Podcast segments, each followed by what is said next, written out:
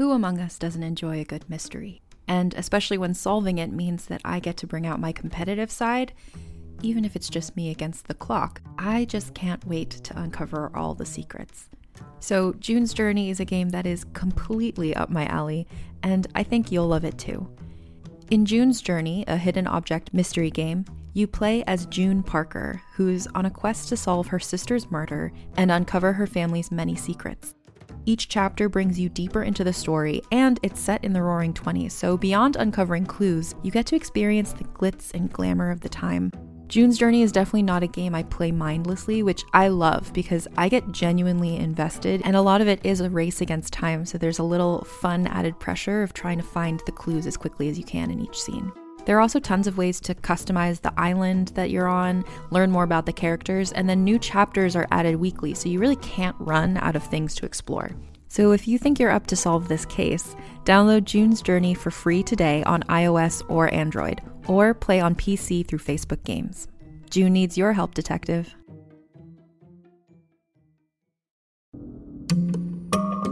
Hey, it's Mae Whitman, and I play Frankie in the new Realm podcast, The Sisters. The Sisters is about a museum curator of medical oddities who investigates the origins of a mutated skeleton with two layers of bones.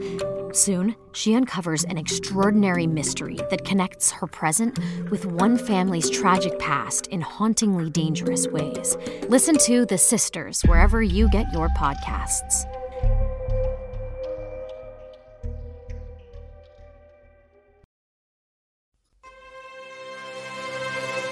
No, that's wrong. Hey, I'll just edit this.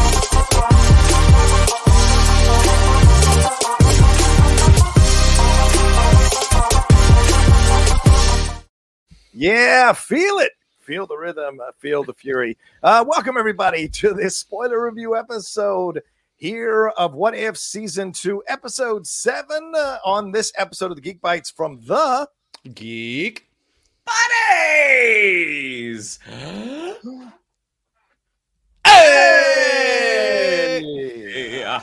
We're excited to jump into this one. You know, a lot happened in this one here. What if Hela found the 10 rings? This is essentially a mishmash of the first Thor film and Shang-Chi and Legend of the Ten Rings, except this one is led by Hela Cate Blanchett coming back to voice Hela yet again. And we got Jeffrey Wright in here as the watcher, but we got Jeff Bergman stepping in for Odin. He we kind of heard him in previous episodes of What If, but this one we got a real good chunk of Jeff Bergman playing Odin. We also had Feodor Feodor Chin stepping in to, to voice Wenwu. We had the legendary Lauren Tom in here as Jai and Idris Elba coming coming back as Heimdall as well. This one basically is, uh, as I said, a, a a a reimagining of the first Thor film, where it's Hela who is now uh, has her power removed with her spiky helmet. It is thrown down to Earth. She has to earn the helmet back. She confronts Wenwu, gets involved with Wenwu here. She goes to is it Ta Lo that land there? She learns from Jai, comes to comes finds her chi,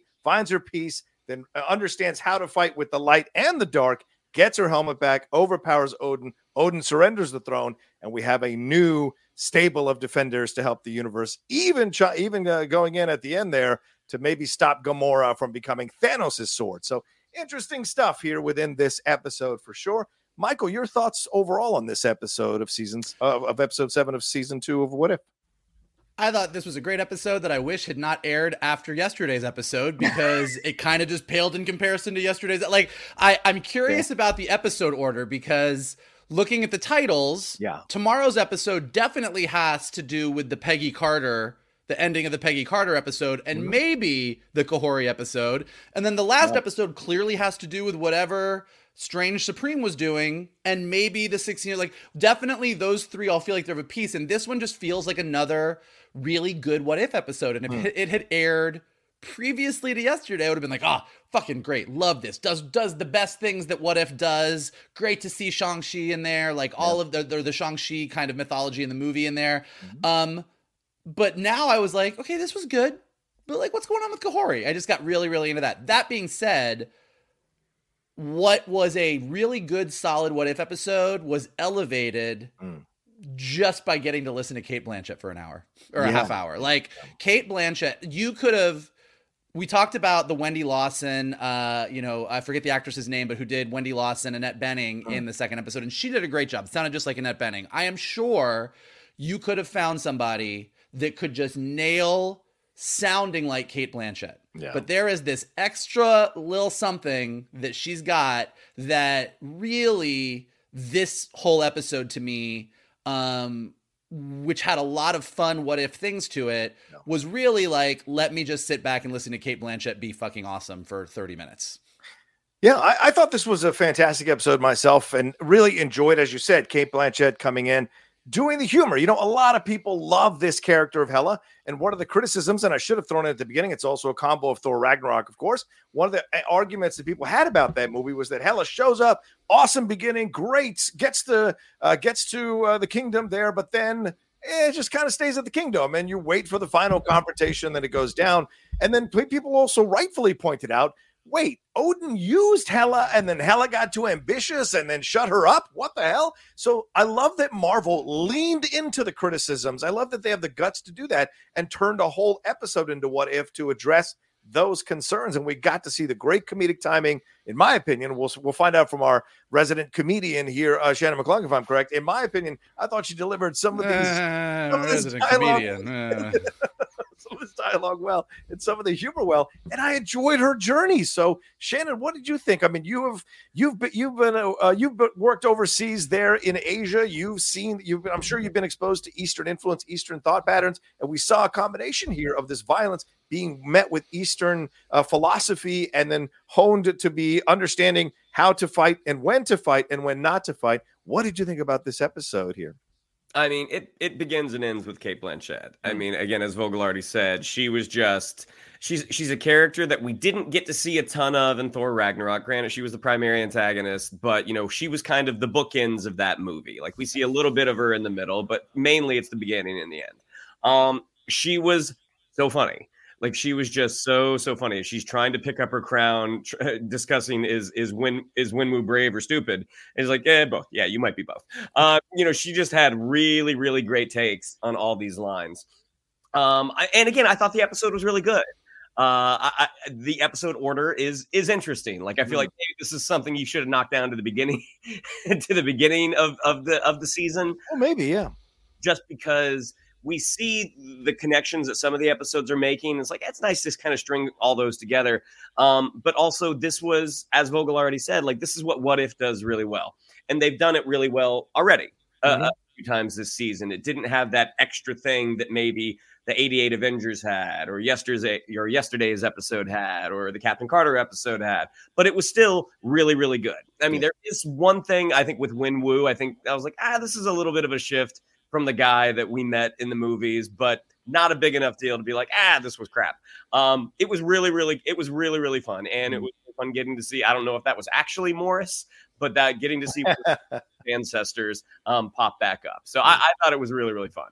Well, let's deal with the Cate Blanchett. Let's deal with Hela's storyline here. I kind of teased it a little bit in my uh, overall opinion on the episode. Michael, what did you think about how they handled Hela here? As we said, starting out being the the uh, sword, as she's called, to Odin, and then we see Odin break her down. Because obviously, this is a different universe. So in this universe, Ed Odin takes the helmet off, throws it down to Midgard, and she has to earn.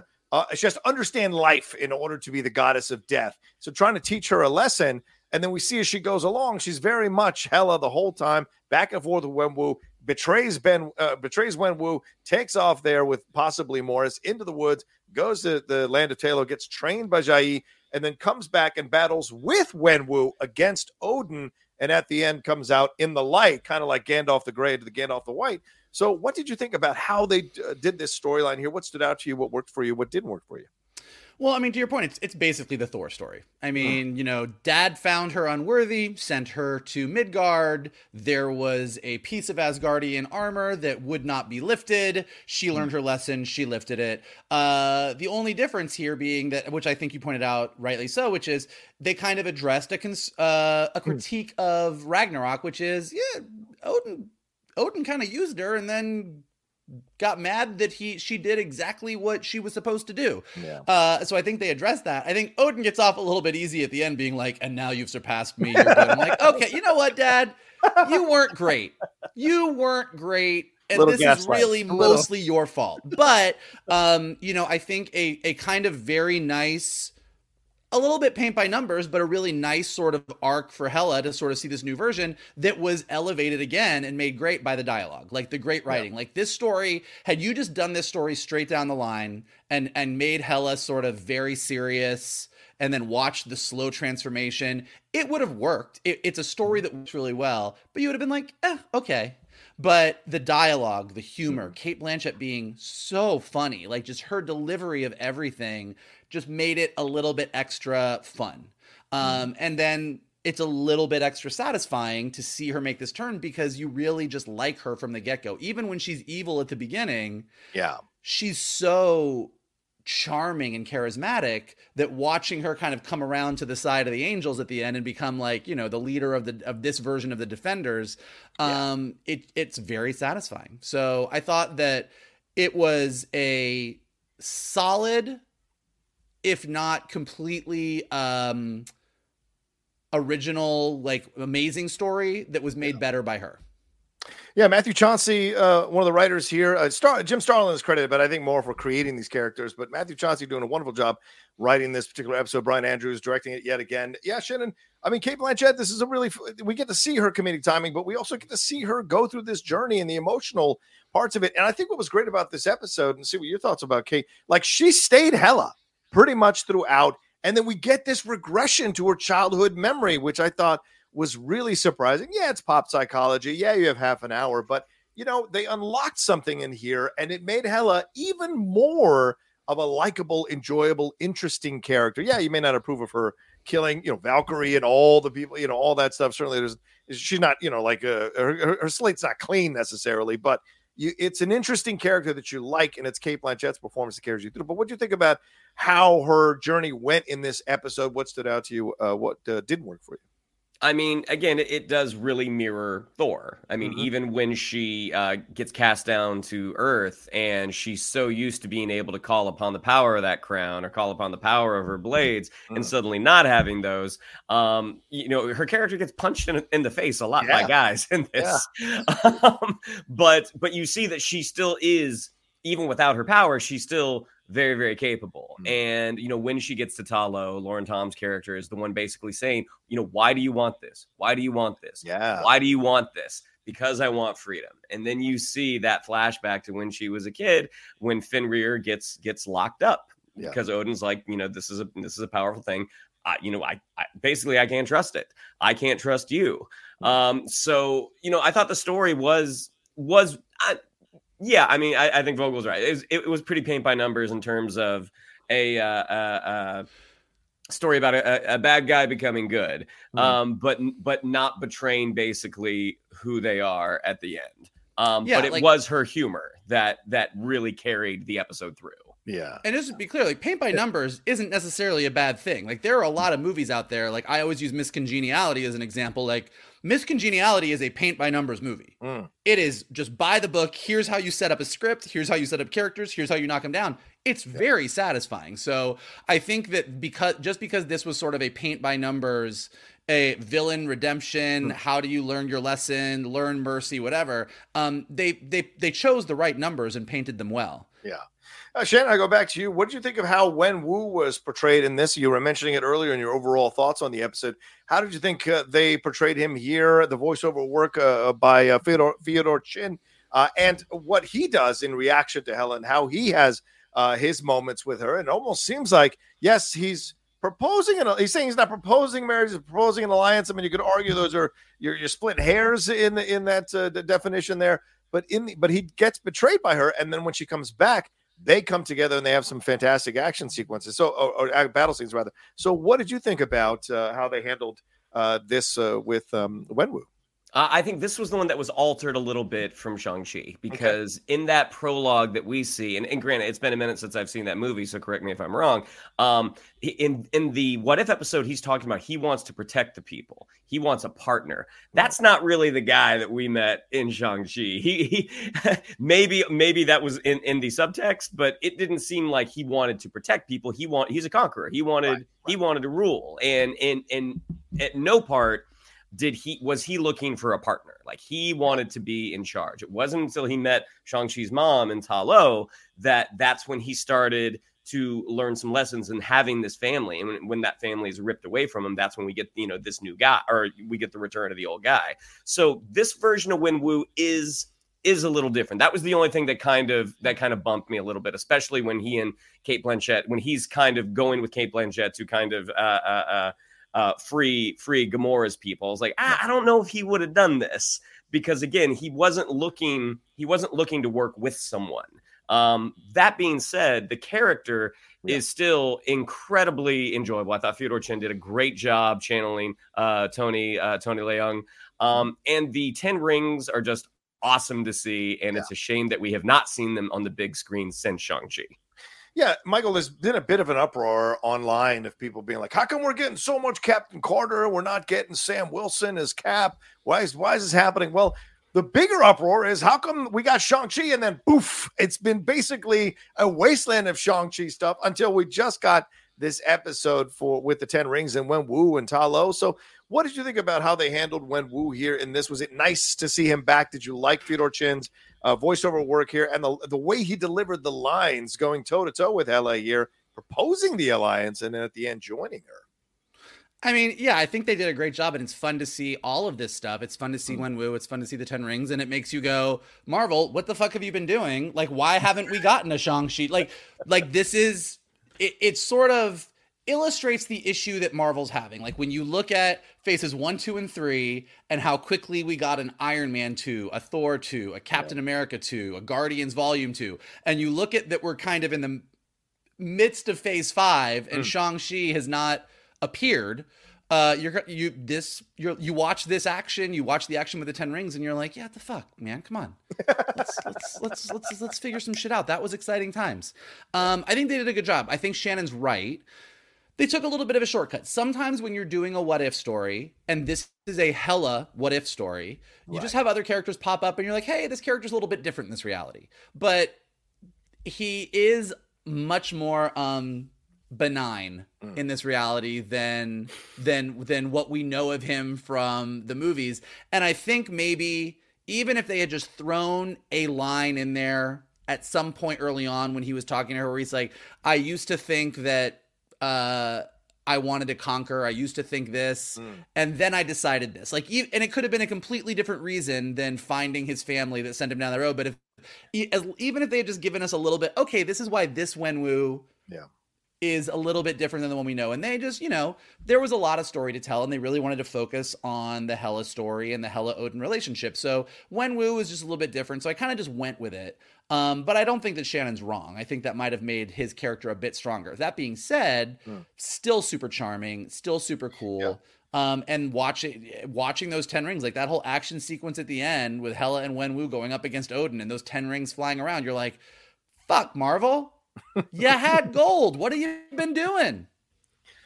Yeah, I, I, gotta agree. I mean, I loved um, the Wenwu uh, treatment here in this particular episode. I kind of went like this. Well, it's an alternate universe, so this is a different Wenwu for this universe and how he's approaching things. So I kind of put it in that frame, but I understand how you both could have been like, hey, you know what, a little bit to kind of allude to the Wenwu we know from our from our main Marvel universe and then make a little variation at the end. Maybe they didn't want to make all the male characters want to necessarily use her. Although, I mean, he was kind of proposing an alliance to use her power so that they could rule. And she he did say, like, we want to protect the earth and blah blah blah. But of course, Jai said the same thing, and Jai seems to be what we know to be Ta Lo to be a good place. So she's coming from a good place. And when she teaches her uh, Hela how to deal with her stuff, I think that's that conveys that she's a better person.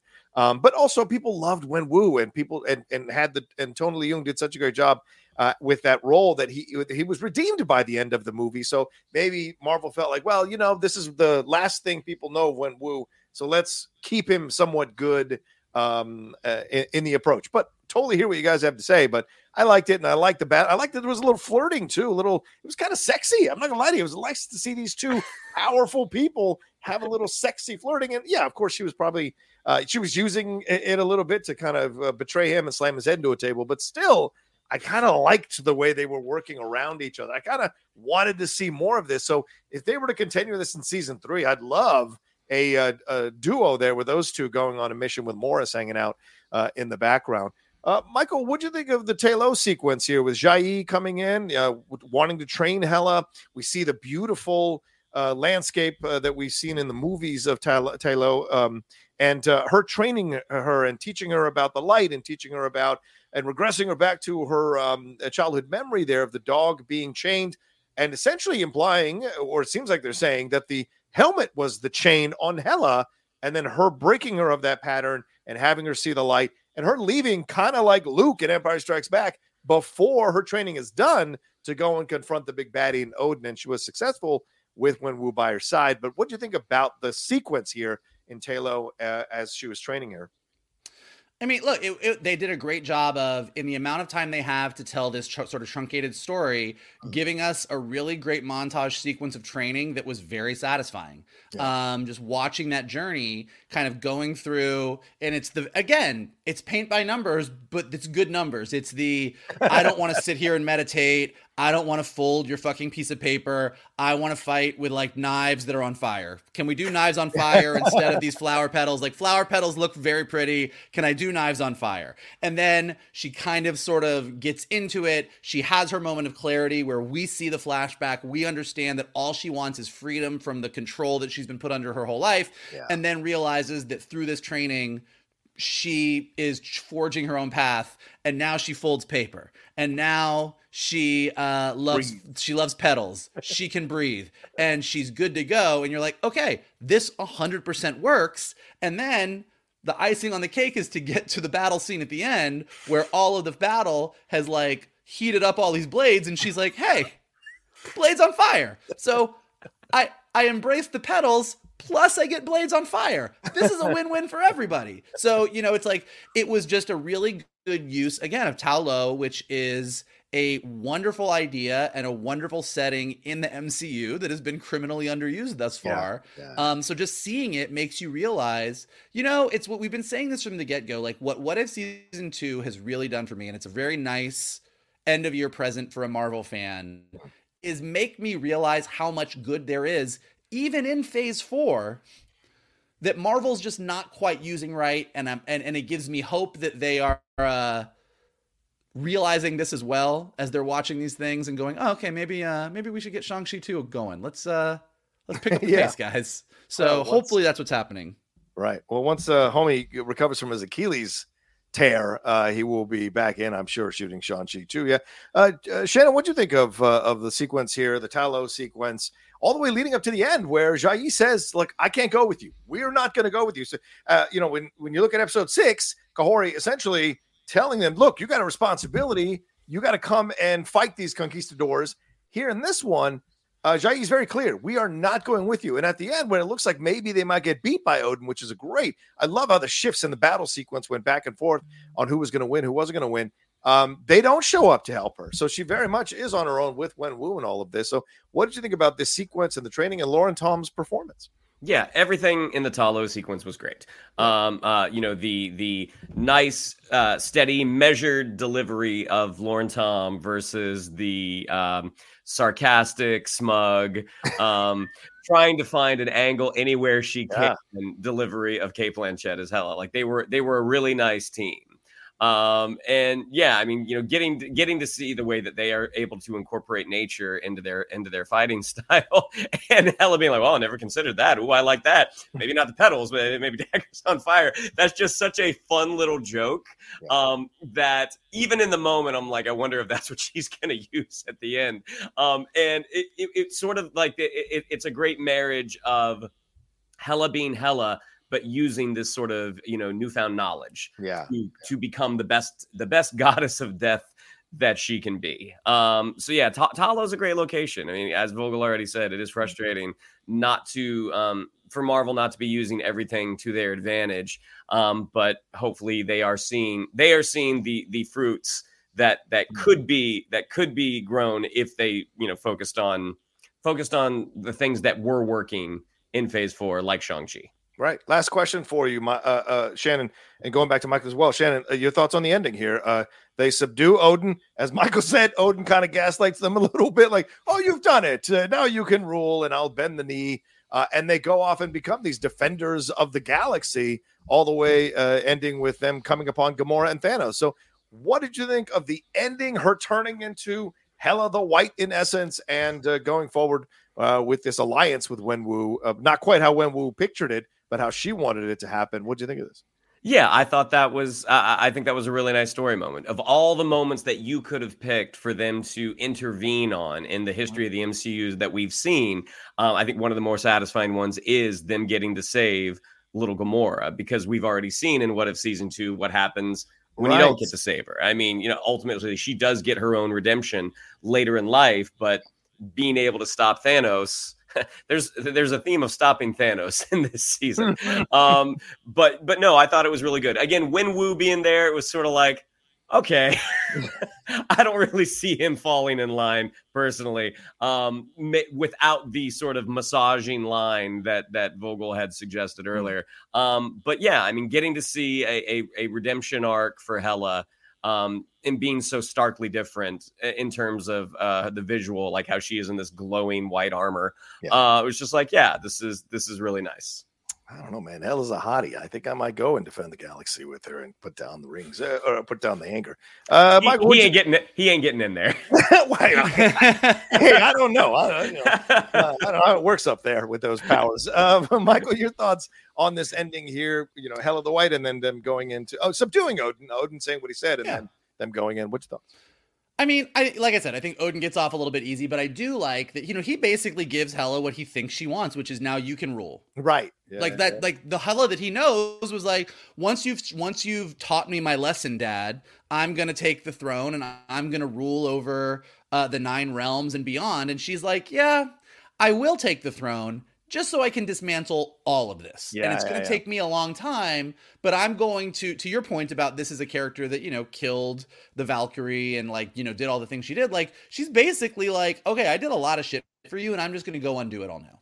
Like that's my new mission in life, and that's very satisfying. And as you're talking, I realized like you know, had you made Wenwu a little bit more of the character we knew from the movies, who was like also like I want to conquer and control, and she kind of turned to him and she was like, look, I'm down for an alliance, but we're not doing it your way. And he was like, I can get on board with that. That that really would have worked just yeah, as well. Um, and it probably would have made it more satisfying to see him at her side at the end there, because it's you know her, a woman surrounded by men who are I'm gonna conquer so that I can protect, and her being like, no, no, no, we're going to liberate. Like this right. is the new plan. Like that that is basically what happened. So it's just a couple little line tweaks of clarification. Mm-hmm. And yeah, look, picking the Gamora Thanos moment is great because and I think as you already said Johnny, or one of you said it, you know, this is just another this is a reflection of the exact same thing that she grew yeah. up with. Like yeah. her father, her father trained her to be his weapon and loved her for the yeah. weapon that she was until she became not what he wanted. And Thanos train Gamora to be his weapon mm-hmm. uh, until she was like, fuck this, I'm not doing it anymore. So the mm-hmm. similarity between their two stories, I thought it was a really, really nice choice. And uh, yeah, you know, like again, as far as a what if episode, like this was strong. It was a lot of fun. Yep. It was really great. Uh, just yesterday's, I'm still sort of reeling from how much I enjoyed yesterday's. Yeah, it kind of broke the wheel, broke the pattern. That's what they were going for. Nice full circle moment there breaking one sword away from or, or potential sword away from someone who's going to use it. I also kind of low key, and we're going to wrap on this. I also kind of low key liked that this had a little bit of a therapy storyline, like going back and finding the thing that has damaged you or hurt you or at a formative moment in your life, coming to terms with it, letting it go, confronting the person. She says that in the episode. I need to confront Odin and to come get over this and fight back and reclaim my own power, reclaim my own freedom and then spread that to the galaxy. I thought that was a really nice moment there uh, to have uh, with Hela, like a little bit of a lesson maybe for people who might be considering that and going through their own kind of journeys in life for sure. So I like that that was kind of a low key thing in this as well. Um, all right, well there you go. That's our spoiler review for this last uh, for the seventh episode rather of uh, season two of What If. Shannon, uh, oh, thanks so much for listening to us or watching us uh, here on the YouTube channel. Shannon, what do we have to tell them? Yeah, if you'd like to follow us on social media, on Twitter, it's at geek underscore buddies. On Instagram, at the underscore geek underscore buddies. If you'd like to follow me on social media, on Twitter, it's at Shannon underscore McClung. On Instagram, at Shannon the Geek Buddy. If you would like to follow Mr. Vogel, it is at mktoon. If you would like to follow Mr. Rocha, it is at the Rocha Says. Mikey? Um, and if you would like to, you can also smash that like button below, subscribe to Johnny's Outlaw Nation page, check out all the amazing content he's got. Leave your comments below. What are you thinking of What If Season 2? What did you think of Hela? What did you think of Wenwu? What do you think of why Marvel hasn't done Shang-Chi 2? Let us know below. Uh, you, if you're listening to us on a podcast, leave us some stars and comments so we go up in the rankings. And as always, the best thing you can do is retweet this video, post it on your socials, send it to your friends, and tell them to hang out with your buddies, the Geek Buddies. There you go. All right, y'all take care of yourselves. Have fun. And don't forget to come back and join us tomorrow for another spoiler review of What If Season 2 here on the Geek Bytes, brought to you from brought to you by the Geek. Buddies! Hey! Hey,